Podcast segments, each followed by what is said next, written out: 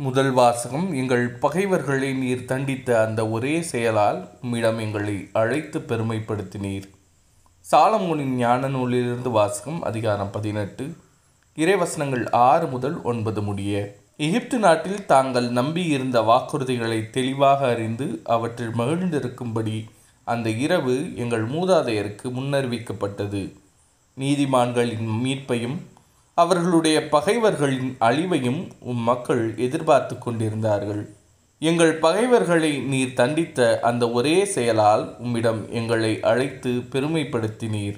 நல்லவர்களின் தூய மக்கள் மறைவாக பழி செலுத்தினார்கள். நன்மைகளையும் இடர்களையும் ஒன்றுபோல பகிர்ந்து கொள்வார்கள் என்னும் இறைச்சட்டத்திற்கு அவர்கள் ஒருமித்து உடன்பட்டார்கள். மூதாதையர்களின் புகழ்பாக்களை அதே வேளையில் பாடிக்கொண்டிருந்தார்கள் இது ஆண்டவரின் அருள்வாக்கு. இறைவா உமக்கு நன்றி. இரண்டாம் வாசகம். எதிர்நோக்கியிருந்த நகரை திட்டமிட்டவரும் கட்டியவரும் கடவுளே. எபிரேயருக்கு எழுதப்பட்ட திருமுகத்திலிருந்து வாசகம். அதிகாரம் பதினொன்று இறைவசனங்கள் ஒன்று முதல் இரண்டு முடிய எட்டு முதல் பத்தொன்பது முடிய. சகோதர சகோதரிகளே நம்பிக்கை என்பது நாம் எதிர்நோக்கி இருப்பவை கிடைக்கும் என்னும் உறுதி.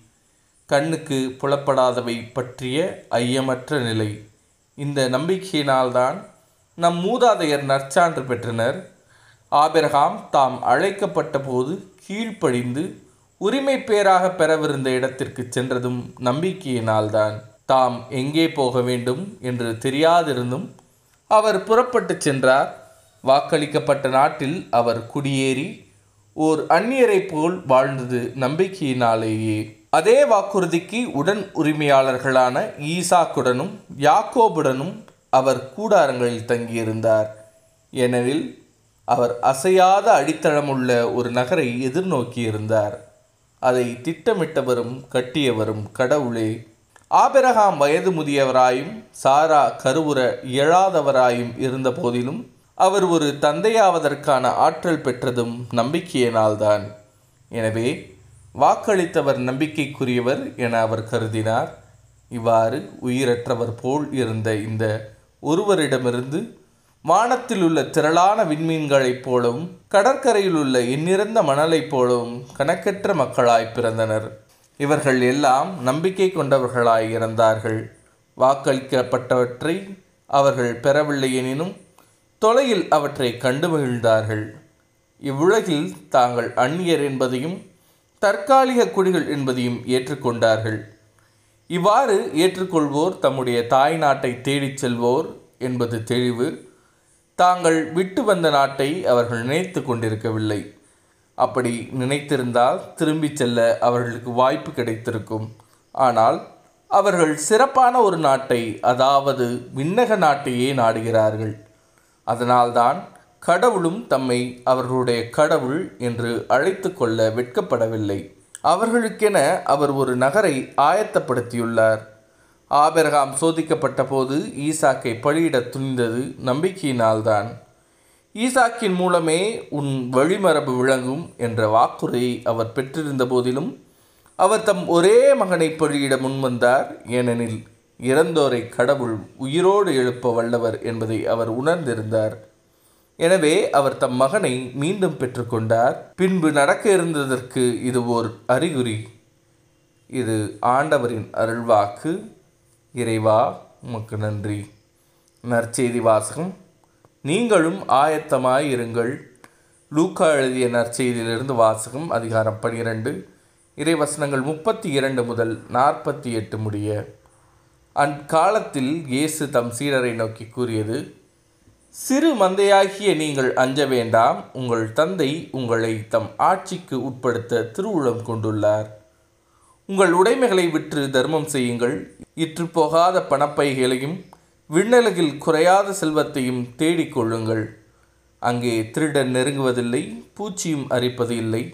உங்கள் செல்வம் எங்கு உள்ளதோ அங்கே உங்கள் உள்ளமும் இருக்கும்.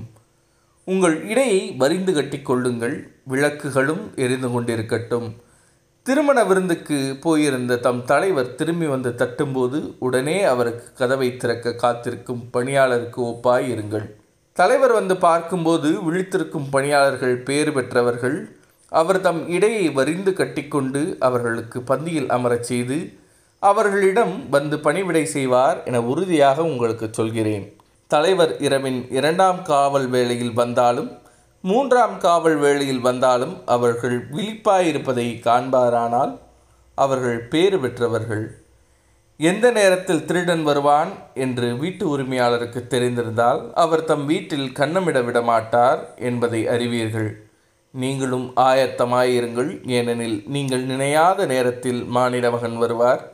அப்பொழுது பேதுரு ஆண்டவரே நீர் சொல்லும் இந்த ஓமை எங்களுக்கா அல்லது எல்லோருக்குமா? என்று கேட்டார். அதற்கு ஆண்டவர் கூறியது தம் ஊழியருக்கு வேளா வேளை படியளக்க தலைவர் அமர்த்திய நம்பிக்கை கூறியவரும் அறிவாளியுமான வீட்டு பொறுப்பாளர் யார்? தலைவர் வந்து பார்க்கும்போது தம் பணியை செய்து கொண்டிருப்பவரே அப்பணியாளர்.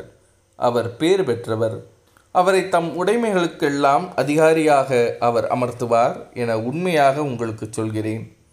ஆனால் அதே பணியால் தன் தலைவர் வர காலந்தாழ்த்துவார் என தன் உள்ளத்தில் சொல்லிக்கொண்டு ஆண் பெண் பணியாளர்கள் அனைவரையும் அடிக்கவும் மயக்கமுற உண்ணவும் குடிக்கவும் தொடங்கினான். எனில் அப்பணியால் எதிர்பாராத நாளில் அறியாத நேரத்தில் அவனுடைய தலைவர் வந்து அவனை கொடுமையாக தண்டித்து நம்பிக்கை துரோகிகளுக்கு உரிய இடத்திற்கு தள்ளுவார். தன் தலைவரின் விருப்பத்தை அறிந்திருந்தும் ஆயத்தமின்றியும் அவர் விருப்பப்படி செயல்படாமலும் இருக்கும் பணியால் நன்றாய் அடிபடுவான். ஆனால் அவர் விருப்பத்தை அறியாமல் அடிவாங்க வேண்டிய முறையில் செயல்படுபவன். அவரது விருப்பத்தை அறியாமல் செயல்படுவதால் சிறிதே அடிபடுவான். மிகுதியாக கொடுக்கப்பட்டவரிடம் மிகுதியாகவே எதிர்பார்க்கப்படும். மிகுதியாக ஒப்படைக்கப்படுபவரிடம் இன்னும் மிகுதியாக கேட்கப்படும். இது ஆண்டவரின் அருள்வாக்கு. கிறிஸ்துவே உமக்கு புகழ்.